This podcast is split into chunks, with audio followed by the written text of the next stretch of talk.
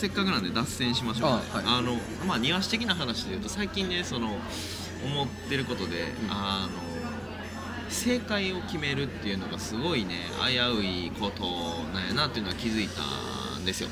はい。あのどういうことかっていうと俺らその選定をするでしょ、はいはい。で選定をそのまあよくあのなんていうの選定についてよく考えれば考えるほどこれが正解っていうのがあの見えてくると。うん。うん正しい選定っていうのは。うん。でも実はそれはあの正しいとかではなくてあの木にとってはそのどっちもあの不要な剪定なんですよ。そのすごいちょんちょんに切る剪定もよく考えてなされた剪定もどっちも不可でしかなくてだ木にとっては、あの正解不正解なくそのグラデーションでしかないその、うん。不正解の中のマシかより悪いかうん。だけの話でしかないんやけど、ん。でもそのせ正解を設定すると他のこうそうじゃない切り方をしてる人が気になったりなんかねあのそうそう視点が過度に偏るなっていうのがあって、なんか選定すごい分かりやすいなって最近思ったんですね。だからそのそもそもそういう何かこう自然物に介入するにあたってあの正しいことっていうのは基本的にないんじゃないかな、あのよりマシな方法でしかないっていう、うん。うんだからその耕すっていうのもあの最低限耕すというかその種を植えるところだけちょっと掘り返すとかっていうのがあんねんけどこれはもうグラデーションの問題で、うん。あの少しでもよりマシな方法を取ろうっていうことの表れであってそれがあのうん。正しいっていう尺度ではないんじゃないっていう。いやーそうやな。だからそれこそ森田さんがね何か僕はツイッターで見たと思うんですけどこれも誰かの引用だった気がするんですけどその一理あって二理三理ないっていう話うん。を前にしてはって耕すって絶対に一理あるんですよ。うん。メリットはあるからね。もしかしたら二理三理ぐらいもあるかもしれない、うん。けどこのスケールの話ですよね。その、まあ、このちょっと後に生理最適と生体最適っていう言葉が出てきますけど、そこの畑っていう小さい世界のことだけを考えればうん。であと時間軸ですよね。うん。ちょっと短期的にものを考えたとするならば耕すってもしかしたら最適解かもしれないんですよね、そうね。ただ時間をより広く取ってみたりスケールをより広く取ってみた時にもともと正解だと思ってたことってあれ？実は逆のことやってない？うん。みたいなことが出てくるっていう。だまあほんまになんやろな正しさっていうと一面も、まあ、それこそ白黒って感じがするから分かりやすいがゆえにはまりやすい。思考の罠。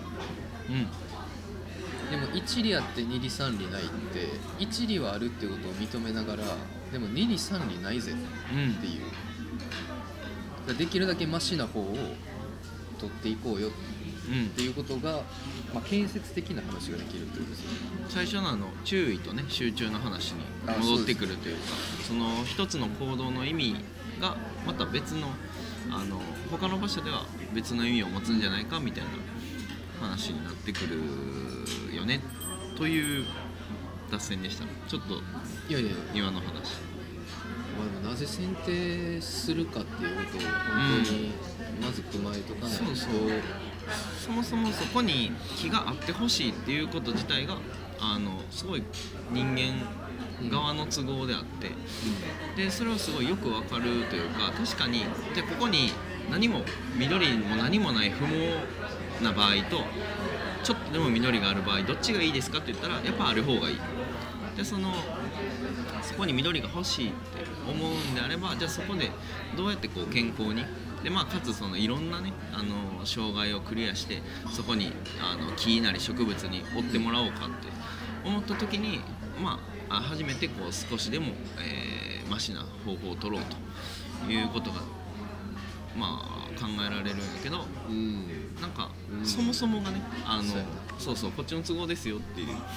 ことの初めからすり合わせなんですよね。そうそう。選定をするってことは何かしら空間とのすり合わせなのか、まあ主には空間がやっぱ大きいからそうまあ制前限提として、まあ、どうしても庭ってそのあの緑を扱うから自然を扱うって思われがちやけどあの花から不自然を扱うっていう。うん。ただその不自然の中にこうどう辻褄を合わせていこうみたいなところをまあえ知識なり、まあ、あの植物との、うん。まあ、対話なりでうんやっていこうとする営みやから。なんかその辺りがねあの、まあ、履き違えないようにというか、うん、しないといかんかなって常に思いますね。そうするとこうあの正しいとかこれが正しいみたいなことってあんまりなくなってくる。あのうん。うん、よりマシな方法いや本当にね選定は僕やっていきたいですね、うん。なんか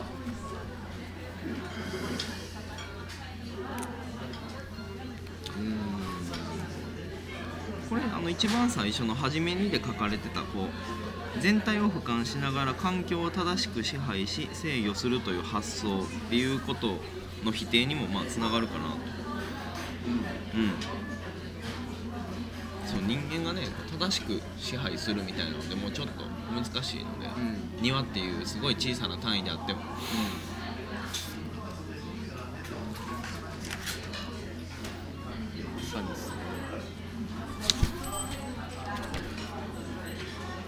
まあ農業なんかもほんまに入り組んでますからね、うん。いろんな思考があって、まあ、派閥と言ったらいいのか、うん。結構うん。でやっぱりなんかみんな言ってること正しい気もするし。うん。まあみんなどこに折り合いつけてるかっていうところでね。ほんまにその、まあ、観光農法でもあのそういう人たちが野菜作ってくれてるから俺ら野菜食えてるしあの恩恵に預かってる以上まるっきりそれがねあの間違ってるとは言えないっていう。これもそれもまたうん。自分だけが安全な場所にいての話なんですよね。結構根深いんですよねね。これって。う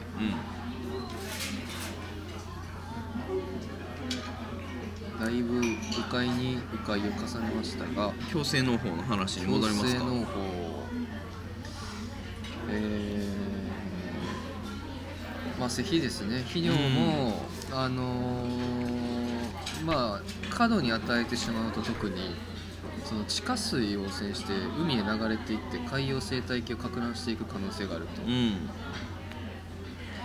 で工業排水の規制する法律はあるけど農業排水を規制する法律ないらしいんですよ。はいはい。なおさらだから肥料っていうことはこれもまた気をつけないといけない。肥料はまあとりあえずあの今のところいいものっていうかまあ正しいこととされてるので。あとはもうなんかねこれも気持ちの問題やと思うね、うん。なんか肥料あげたらんとみたいな。はいはい、はい、優しさが根本にあったりするから。金魚に餌あげるみたいなノリでね。あそうそうそう、な腹減ってるやろみたいはいはい。な感じがあるから、うん、うん。余計にね。そうそう難しい。そう優しさがねベースにあったりするから。そう結構否定が難しい。そう。やっぱり植物好きな人ほどあの手かけたいしね。そうそうそう。ん。この気持ちも分かるというか。農薬もそうですよ。うやっぱり植物が可愛くてえー虫になんかやられるの嫌やから、うん。かわいそうやからっていうので、まあ、やるけど、まあ、この優しさとかかわいそうだけで物事を判断しない方がいいっていうのはねんうん。だいぶ前の雑談会であ収録しました。たね。かわいそうは間違いやすい。間違いやすい、でもそういうことを踏まえとくだけでちょっとね、うん、うん。まあ、それもエコロジカルな自覚ですよ。それについてすごいね的確に表した文章が70ページにあるんですけど、まあ、雑草の排除っていうところでまあ雑草を一様に不都合なものとして排除するのではなく生態系という開かれたシステムにおいてそれぞれの草が果たす役割に注意を向けこれを尊重しながら草の働きを生かしていくように管理していく。であるようにこう役割に注意を向けるというのがすごい大事でその虫に、えー植えた植物が食われていると。ってなった時はもう草が食われる側で虫がそれに害を与える側ってすごいこうこっちのすごい一面的な視点で言うとそうなってしまうけど、うん。この虫には虫のまた別の役割があるわけですよ。でそれをあの生態系っていうより広いシステムの中で、えー理解することができたらそれはあの害虫ではなくなるっていう。で害虫ではなくなったらそれをじゃあ今までは駆除っていう選択肢しかなかったのが何か違うあの選択肢が初めてそこで出てくるってうん、いうところでこう役割に注意を向けるっていうのはめっちゃ大事です。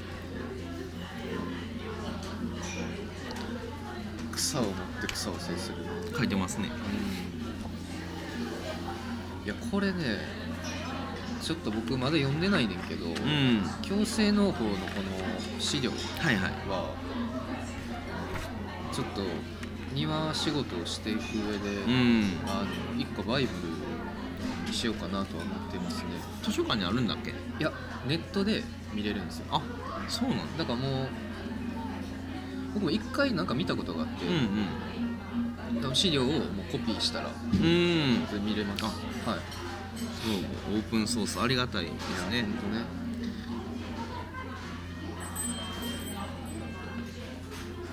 であ、まあ、あとねこれもね僕めっちゃ面白いなと思ったのが67ページなんですけどうん。かつて人類は植物だけでも3万種類以上食べて暮らしていたという、うんそこね。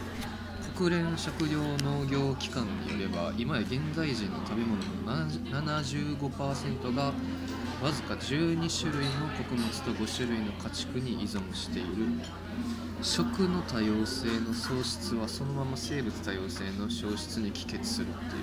そうなんですよ。もうねあのーここなんですよ。うん。僕があえっと去年2021年1年間、まあ、年間5回の、えっとね、野草塾っていうのに僕は通っていたんですが、まあ、今年もうん。3月1日から、えーまた年間5回ねあの植物、まあ、ハーブとかを研究されている山下智道さんっていう方がいらして、ま通称ハーブウォッチと言われてますけど、植物図鑑とかも作ってはるようなあのお仕事されてる方でこの人のあの指導をもとにみんなで山歩いてその山に生えている植物をことごとく同定していって、うんでこれはあれに使えるこれはこう食べれるとかいうのをもうシャワーうずっとうわって浴び続けるような あの極上の時間を味わえるのが野草塾なんですけども僕が野草塾に通ってるのはこういう理由があるんですよ。うんあの今やわずか12種類の穀物と5種類の家畜にほぼほぼ依存してる。でも実際考えてみたら、まあ、結構当たってるじゃないですか、うん。そんなにまあ75%がこれやからもちろんもうちょっと多いねんけど、うんうん。とはいえ3万種類以上食べて暮らしてたんだうんで山歩いてたらねいっぱい食べれるものあるんですよ。うん。でこれがあのねめちゃめちゃ楽しい。単純に。なんか世界の楽しみ方のめっちゃ素朴な方法うん。として食べるがあると思うんですよ、うん。あ世界って食べれるんやみたいなはいはい。あ の感じがあってで僕はえーっとここと庭を絡めていきたいっていうふうには思ってて、あのーまあちょっと後にまあもうつながるから話したいんですけどそのえっとね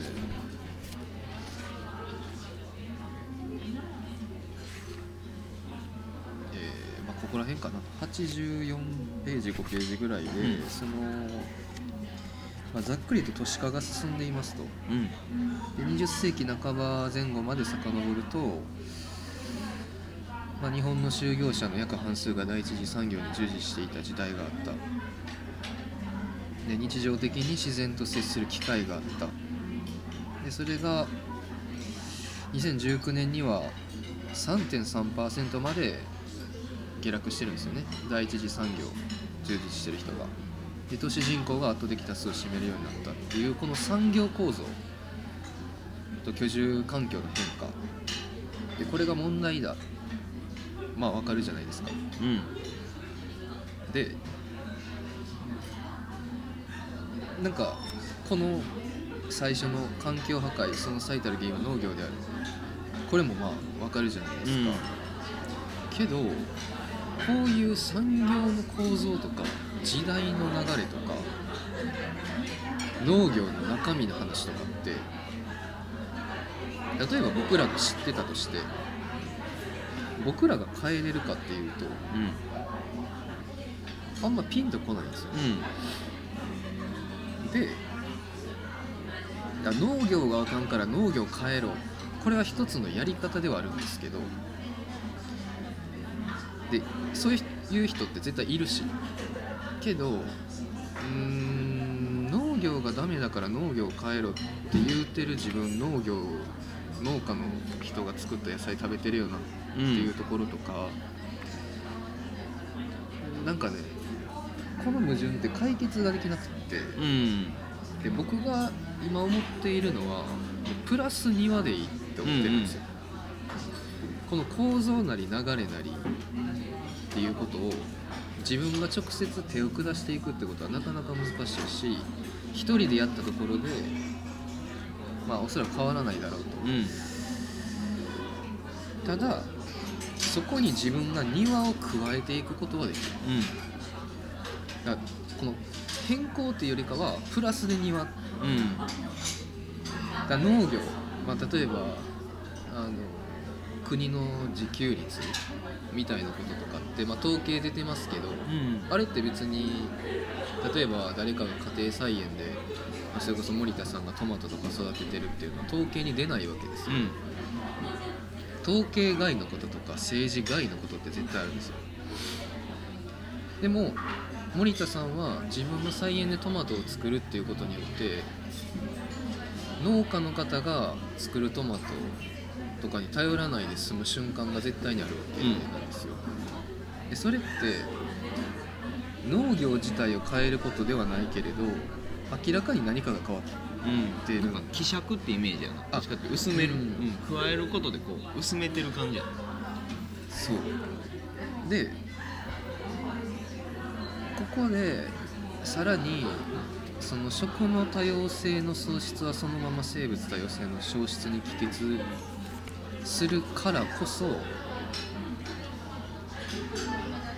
僕ら何1回目かな人類対比化計画の時にも語ってたと思うんですけどその脳をベースにした庭っていうことを作っていこうと。でそれは全くこの共生農法の考え方と同じで食料生産するために生態系全体自体を作り上げてしまう、うんトマトを作るからトマトのための菜園を作るんではなくって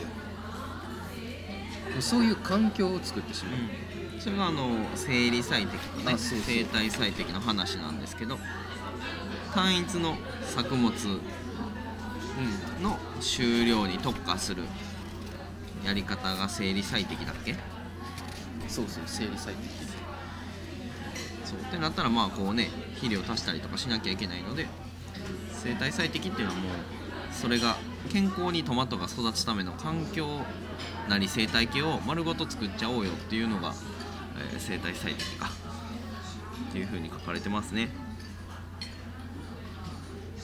だもうなんか自分の仕事はこれかなってうん。あの素朴に思いますね。あのでその実際に、まあ、3万種類以上食べてたかつての人類に倣って自分自身のまずはその生活においてこのいろんな植物をうん。食べたい。うん。そこの多様性をねうん。増やすっていう、俺どっちかっていうとまああのもちろんその視点もあるけどプラスやっぱりあの料理っていう方にも向いてて、やっぱり料理調理するっていうところうんを庭につなげるとそれもやっぱりあの食べることのね食べ方を増やすっていうのも一個大事と思ってて食べる食材を増やすのと食べ方を増やすっていう両方うんあると思うねんけど俺は食べ方を増やすっていう方にどっちかっていうと注意が向いてるからあの料理っていう方をちょっとやっていきたいなって思ってますね。それこそ多分ねそれは実際にそういう形ではないのかもしれないですけど前にあの細川愛さんうん。っていう料理家の方があれ何やったっけ？ホテルのなんか。あそうそう任天堂のねあの旧任天堂の。旧シャビル、うん。うん。がなんか今度ホテルになるんですよ、えーカルタっていうホテルかな？うん。もともと任天堂カルタとか花札作ってたんで。でうん。それのえっ、とそこのホテルの、えーレストランかな？の料理の監修を細川愛さんがされてて。でなんとそのえーホテルの食材に関しても監修をしてると。あの出す器とかに関しても監修してるんやけど食材もね含めて料理家が監修するっていう。だところにメニュー器ぐらいまではまあ分かりますけど、もう料理家の方が庭を監修するようになってきてるんですよ、ででもねそれが庭なんですよ、うん。あのめちゃめちゃ剪定うまいうん人の、人が監修した庭と細川愛さんが監修した庭ってまあ別にベクトルは違えどもう並び立てるんですよ。うん。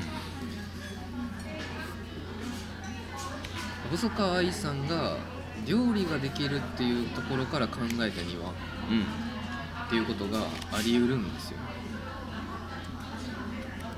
そうでそこでまああの今の並びで言うと、まあ、分かりやすく鑑賞するための庭とそこでこう動かされるなんていうんやろな。そこで動かされる実態というか庭で起きる事柄事柄が豊かな庭っていうのはあの並び立てるっていう。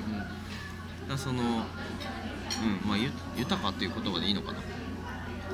うん。そういう別のね庭の豊かさとか、まあ、ある意味別の種類の美しさの尺度っていうのがあうんうん、うん、並び立てるっていうところが、まあ、希望でもあるかなっていう。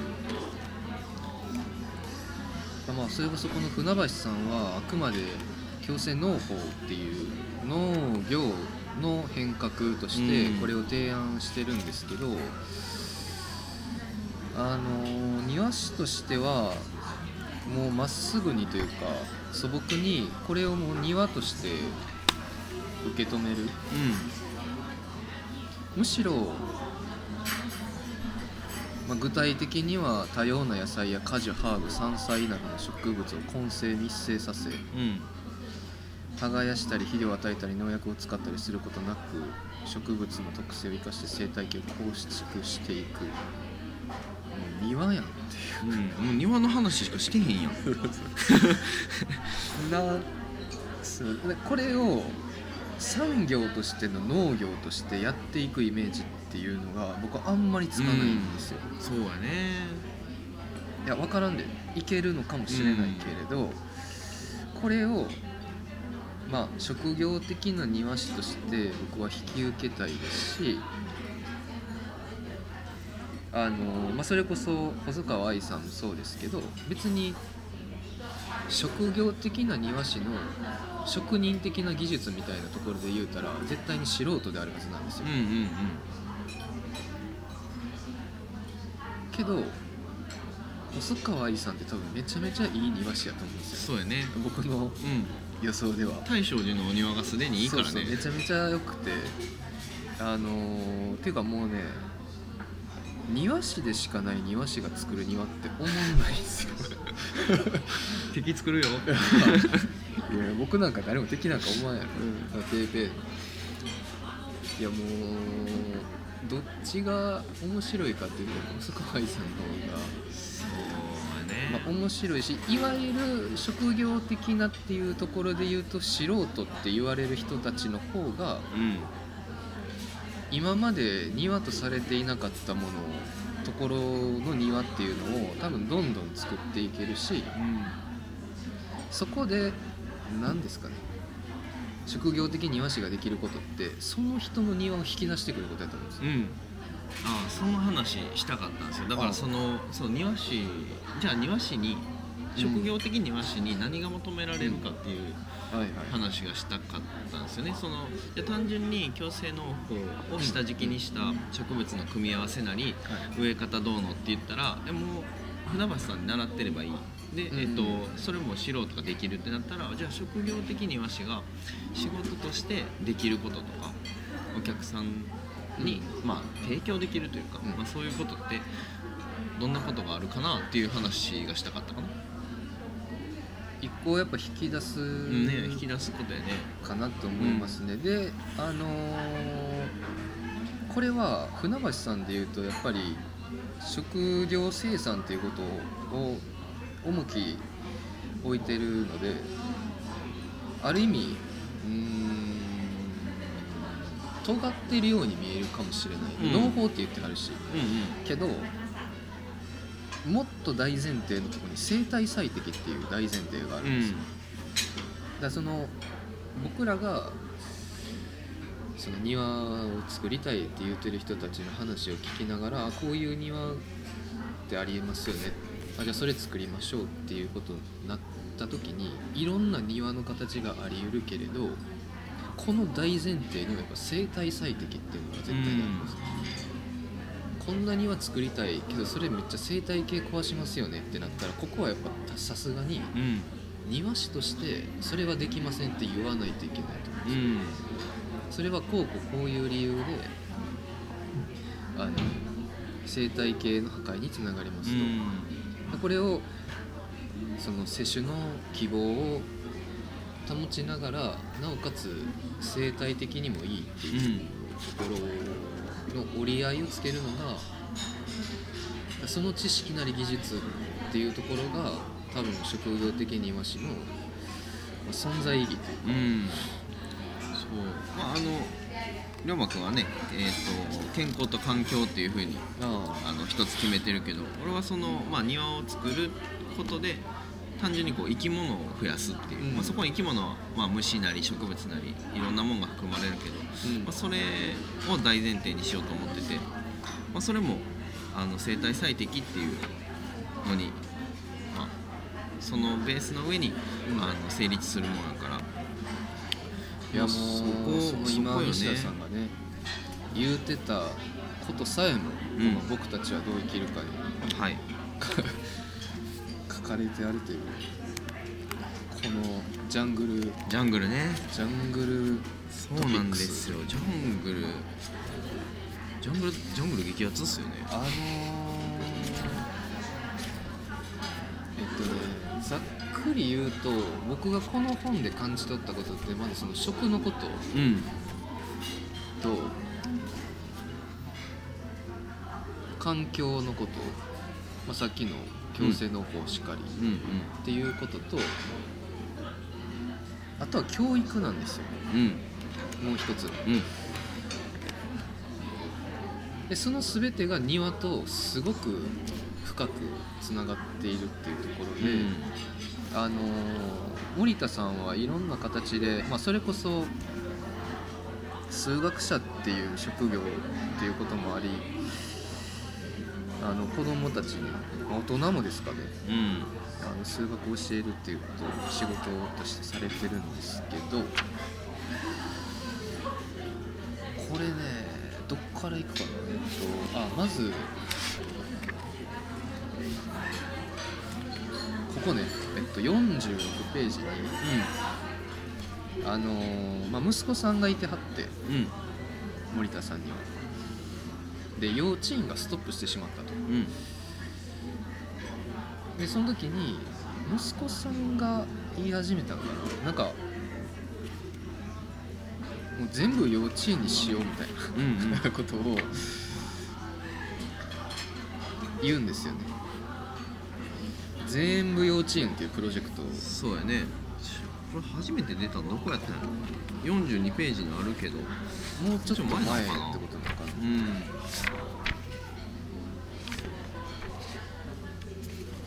でも幼稚園がストップしたのは多分序盤のはずなんですよ。そうやね。あ。25ページに出てきてますねすでに。あ4 24やな。24が初出です23や、3か。うん。ああほんまやね。まあ、始業式の翌日から休園になったっていうところででこれを現状耐えるとかいうことではなくってもっと受け入れていく姿勢うんっていうところであの J 君ジェイクがねお家もお庭も全部幼稚園にするのはどうかなって楽しそうに話しかけてきたのいいよ。最高やジェイクでこの本には、えー直接書かれてはいないですけど幼稚園の始まりうは庭なんですよね。んうん。あのフレーベルっていう教育学者ドイツ16世紀ぐらいかなの方がいてこの人が幼稚園の創始者なんですけどドイツ語で幼稚園ってキンダーガーテンって言うんですけどこれを直訳すると子供たちの庭って言って一番最初の幼稚園の形は自分専用の菜園とみんなで共有の菜園。この2つで構成されてるっていうこの含みを感じつつ、うん。まあ、全部幼稚園の園長に森田さんはなるんですけど。でもこれね僕すごいいいなと思ったのが僕が子供たちに教えられることなんかほとんどないっていう。うんでも一緒に謙虚になって観察することはできる自分でないものに耳を傾け謙虚に観察をしてみること。今まで見逃していた半分以上これはまあ土中環境のことですけどうん。改めて目を開いてみることっていう。この謙虚さ、まあ、さっきのハンブルとかの話でしたけど、うん。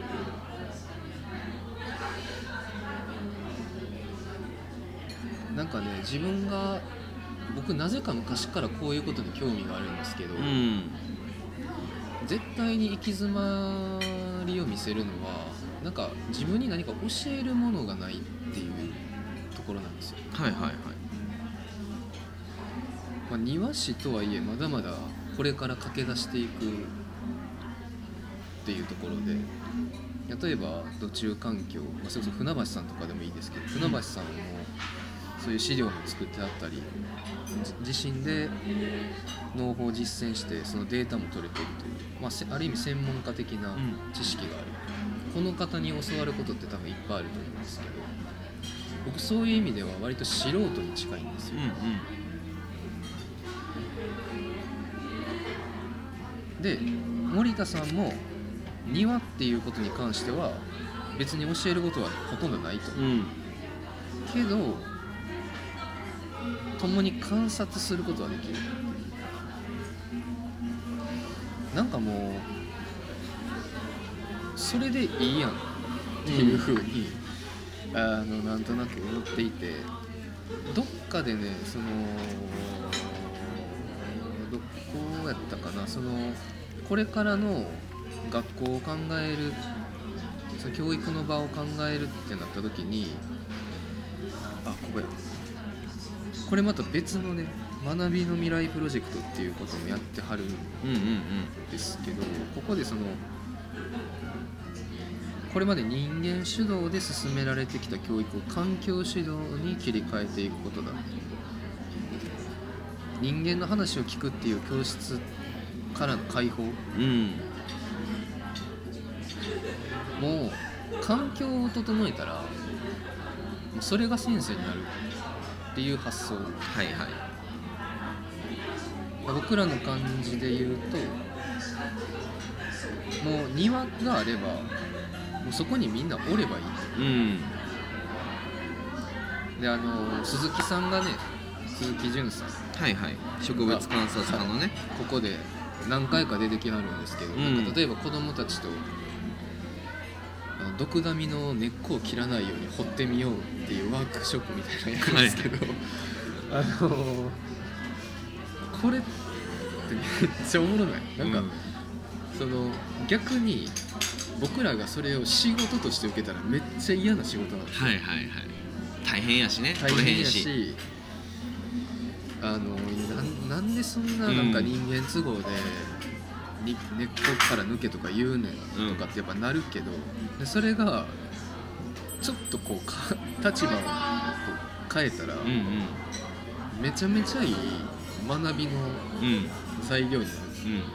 えこんだけ地下茎ってこんだけ長いえしかもつながってるしすげえ毒ダミっていう、なかなか理科の教科書とかでも学べなさそうことかその毒ダミのねあのそれって毒ダミの地位を貶めることなくあの学習できると思うんやんか、うん。あの前にねその夏休みの自由研究で庭に生えてる毒ダミを、えっと庭を2区画に分けて1箇所を毎日踏みまくると。で踏みまくった結果毒ダミを、えー毒ダミが生えてこなくなった。っていうのを自由研究にしてて、まあ、それに対して割とねポジティブな反応が多かったんですよ。でそれはでもなんやろな。なんかね正確な言い方忘れたけど、まあ、それこそこう毒ダミ退治とかはいはい。こうどっちかっていうとそれを悪者として扱ってでそれをやっつけるみたいなうんうん。感じの方向性を持っててうんかそうじゃないねんなって思った記憶がある。そのそれを何か課題を設定してその思考してうん。結果が得られるみたいなのは普通にその検証のプロセスとしてはうん。いいしそういう学びはあるかもしらんけどうん。なんか毒ダミの地位が不当に下げられたままやと。なんかそれってなんかあーもったいないなみたいな。うんところがあってでそれ聞くとその鈴木さんのやり方ってすごくいいなって思うな、その毒ダミの地位は守られたままというかどっちかというとその毒ダミへの驚きとか関心があるおかげで今後もしかしたら毒ダミへのこう接し方とか見方がるでしょう大きく変わると思うしポジティブな方向にね。うん。なんか、うん、学びとかってそうあってほしいなって思うからうんでもなんか例えばその鈴木さんのそういうのをやるって毒ダミが生えてるうん。土地があったらできるうん。んですよ。そうやね。でもなんならもうぽっかりした空き地が1個あってもうそこをそういう風に使っていいよってなれば、うんうん。もうそこは学校になるんですよ。うん。うんなんかねそういうことやりたいな。うん。うん。なんか空き地を空き地のままにしておくっていうことの一個の発展系というか、うん。うん。とにかく土地が欲しいですね。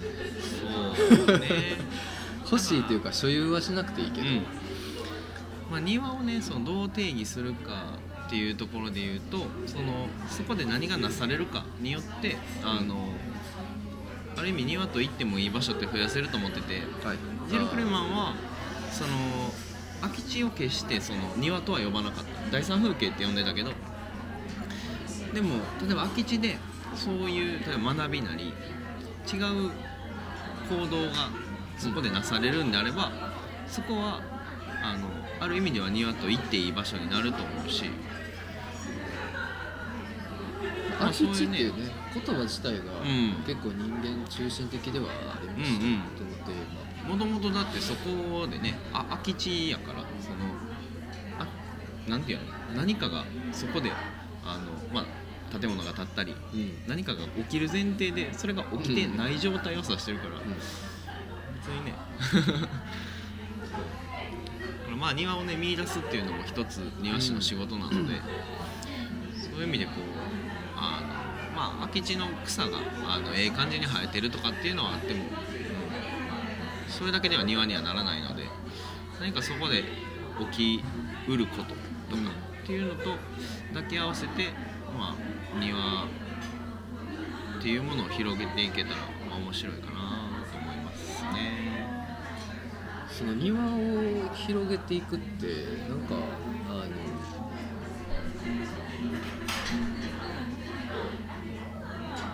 僕一個思ってるのが単純にブランクを作るっていうことだけで、うん。結構庭ってできてくると思う余白って意味？そうそうそう、うん。その、まあ、空き地とかは、まあ、そういう人間の所有権なりその経済活動の空きですよね。うんうんでそれは別に空き地にしようとかじゃなくてたまたまそうなっている状態。うんうん一時的に。でも例えば一個の庭を作るってなった時にこれ難しいんですけどその庭の中に空き地を作るってことをうん。多分ほとんどの人ってしない。うんあの人間の意図をそこだけ開けとくっていうこのエリアですうよ、ん。ここに木を植えるってことは木で埋めるってことですよ、うん。人間の意図で埋める。で埋める。下草植える。埋める埋める。で全部をまあここ空いたからあともう芝張っとこう。これも埋めるですよ。夢で芝が生えるってことは他の草が生えづらくなるっていう、こういうことでいうと逆に何もしないっていう空間を作るっていうこと自体が一個庭を広げるそれは物理的に面積を広げるってわけではなくうん。て可能性ですよね。うん。選択肢であってね。うん。そうもうお施主さん次第なんですよこれは。お金を払ったのに何もしないっていうことを許容できるかどうかみたいなところがああまあで。でもね、あのー説明次第でもあるけどね。別にだからうーん何もしない部分に関して別にお金とかはもらわなくてもいいとそう思いますそう、まあ、そういうプランをね作ればいいと思うから。でそれをただ開けとくっていうことでその結果がどうなるかわからないけどもその過程を楽しむっていううん一つの鑑賞のあり方も多分あるし、うん。あの楠田さんがやってるような大地の切り取り。切り取りね、うん。草鉢とかも一個そうだしなんか見つけようとしてる。そうそう。いやその自分ほ自分以外の何かがその入り込んでくることの喜びみたいなのが書いてたなと思ってやっぱりそれってその入り込む余地を自ら作るっていうことやから、うん。そこにあここですね。37ページかな？自閉的な枠組みが破れそこに異質な他者が訪問してくる。ここから自分ではないものと付き合いそれと調子を合わせていこうとする営みが始まる。うん。庭やん。庭ですね、うん。これちょっと付箋貼っとこ 彼らのそれぞれの、まあ、彼らのっていうのはねその前に出てくるあれです。けど彼らのそれぞれの新しい人生はここから開けていくのだねそうだから枠組みを破るっていうことですよ。庭に余白を置いておくっていうところは、ううん。まあ、そこに訪問してくるものを、まあ、受け入れたりっていう、まあ、こっちが整ってないとそれはできひんねんけど、まあ、だからねそれはあのそういう説明を庭を作る前にしたいというか、うんなんかそういう人と一緒に庭作りがしたいなと思っています。ので説明っていうか多分これも結局なんか言葉の問題だと思ってて、えー空き地ってやっぱりね結果でしかないんですよ。うん。うん意図がそこにない。うんうん。余白を意図することですよね。うんうん。どっちかいうと。で、まあ、そういうのも一個あるしうーんまあそれこそ、まあ、逆のっていうか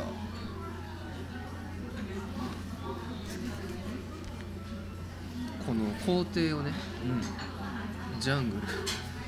そうあちょジャングルの話仕掛けてあれやったね。あのジャングルの話せずじまいでしたね。ジャングルの話します。そのまあなぜなぜというかまあそもそも工程をジャングルにするっていうことを森田さんがまあ考えるんですけど、うん。それのきっかけも船橋さんで。うん船橋さんがそのブルキナファソっていう国で、まあ皇帝のようにカチカチの土に150種ぐらいの種苗をまいて1年後にはジャングルができたと語っているのを聞いた時あそんなカチカチの土でも1年後にジャングルに変えれるんやったら本物の皇帝もできるんちゃうかって森田さんは本気で思ったと。で僕ねあんまりねあのそう考えてこなかったんですけど確かに学校って特にグラウンドとかって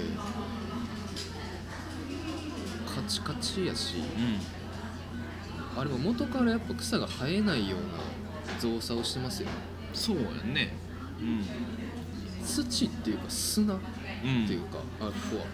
でも確かにあそこがめっちゃふかふかで雨降るたびにうじゅうじゅうになってたら、まあ、誰も遊ばれへんっていうのが、まあ、確かにあるけど。っていう、うん、でもそれは別に砂でもねうん。ぐちゃぐちゃにはうん。なるんやけどちょっと僕がすごい好きなあのえっ、とプランタゴのうん。誰でしたっけ？えーっとね。ど忘れした。えーっとあ田瀬さんね。田瀬さん。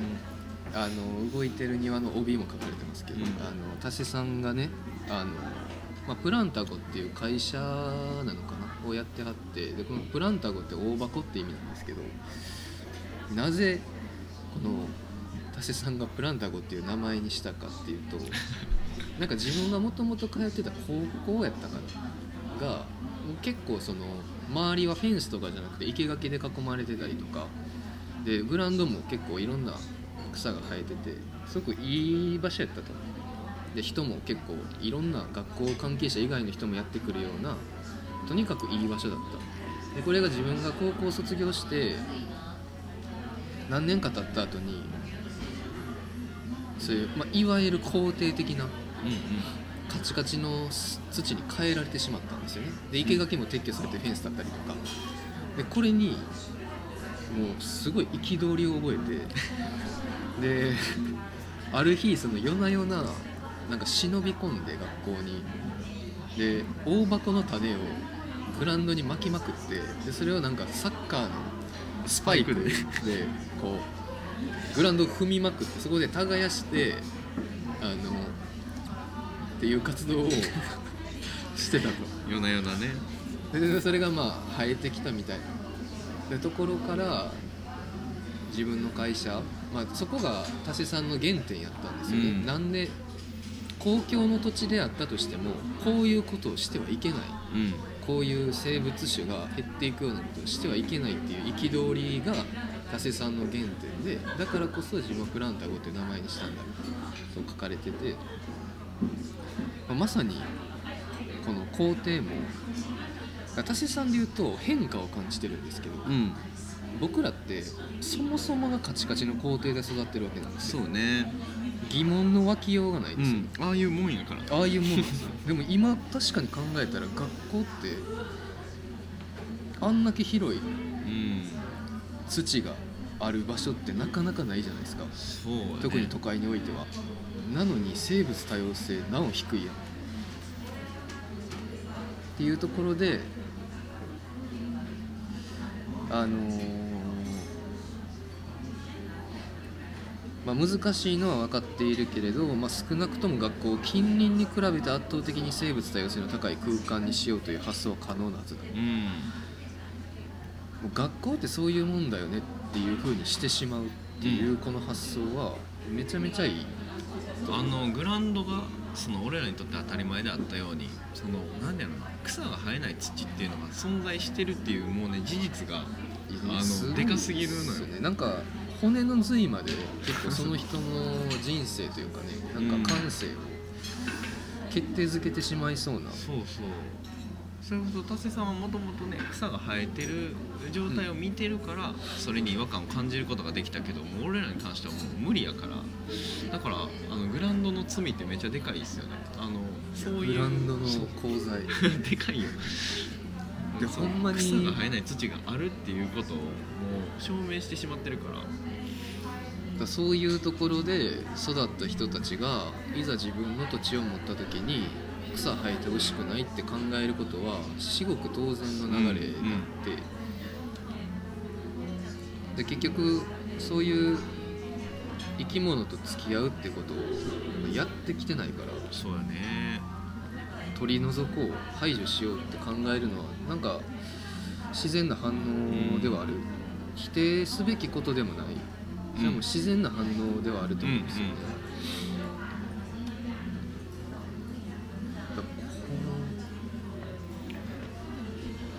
工程まああのもう一個あのあれはカリフォルニアかな。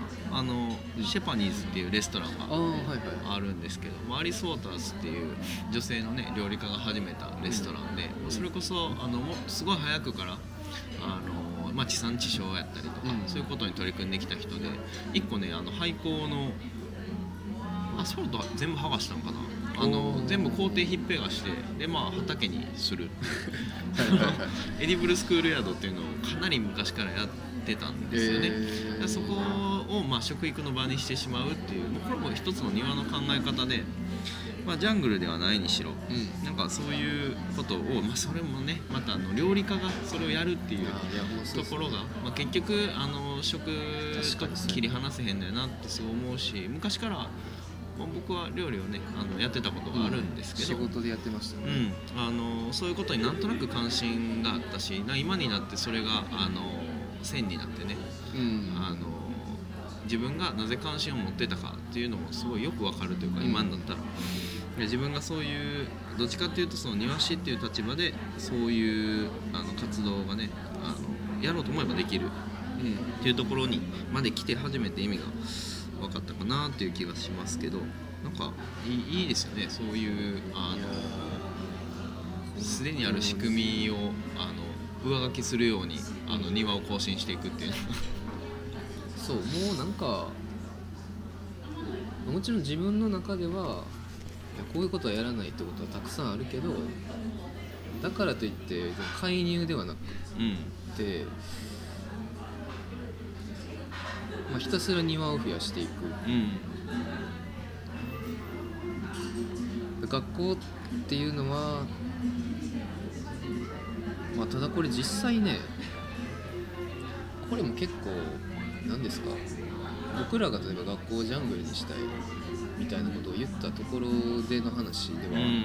あって、学校ってめちゃめちゃ組織やから、うんあじゃあやろうでやれる場所ではない。そうそうっすよ。もう蜂とか飛び始めたらもう親から山のようにクレーム来ますから絶対。そうもうガチガチやからなんや言うて。うんだからね結局はそのうんまあ小さいところからどんどんそういうのを増やしていく。で、まあ、庭師の結構限界ではあるというか結局土地を持ってる人がそうしたいと思わないとなかなか仕事が進まない。うん。僕らが勝手に土地を改変したらそれはもう犯罪ですから。うん。そう思う人をね増やすところからあのやらないといかんっていうところはあるんですけど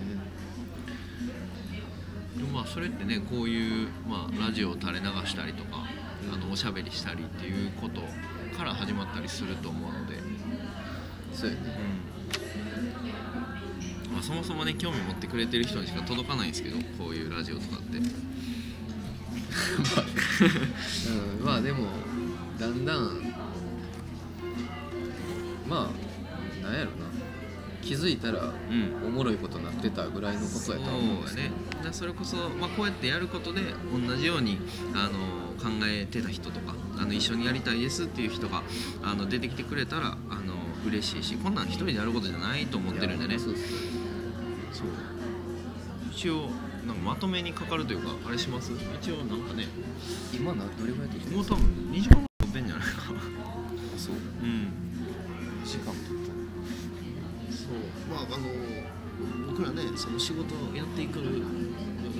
ですのでそういう人たちと一緒に仕事したいなっていうのもあるしあの、うん。もちろんね僕らにお願いしたいなというか一緒にには考えたいとかそういうお話お待ちしてます。たえ？まだ時間ある？あるよ。で一回休憩挟んではいはい。別のやつもう一本撮る。いいよ。うんそうしましょうか一旦一旦閉めましょうか。これね。何時間撮ってるんか知らんけど。すごいね。はい。じゃあ一旦。一旦休憩。でもう一回切ってもう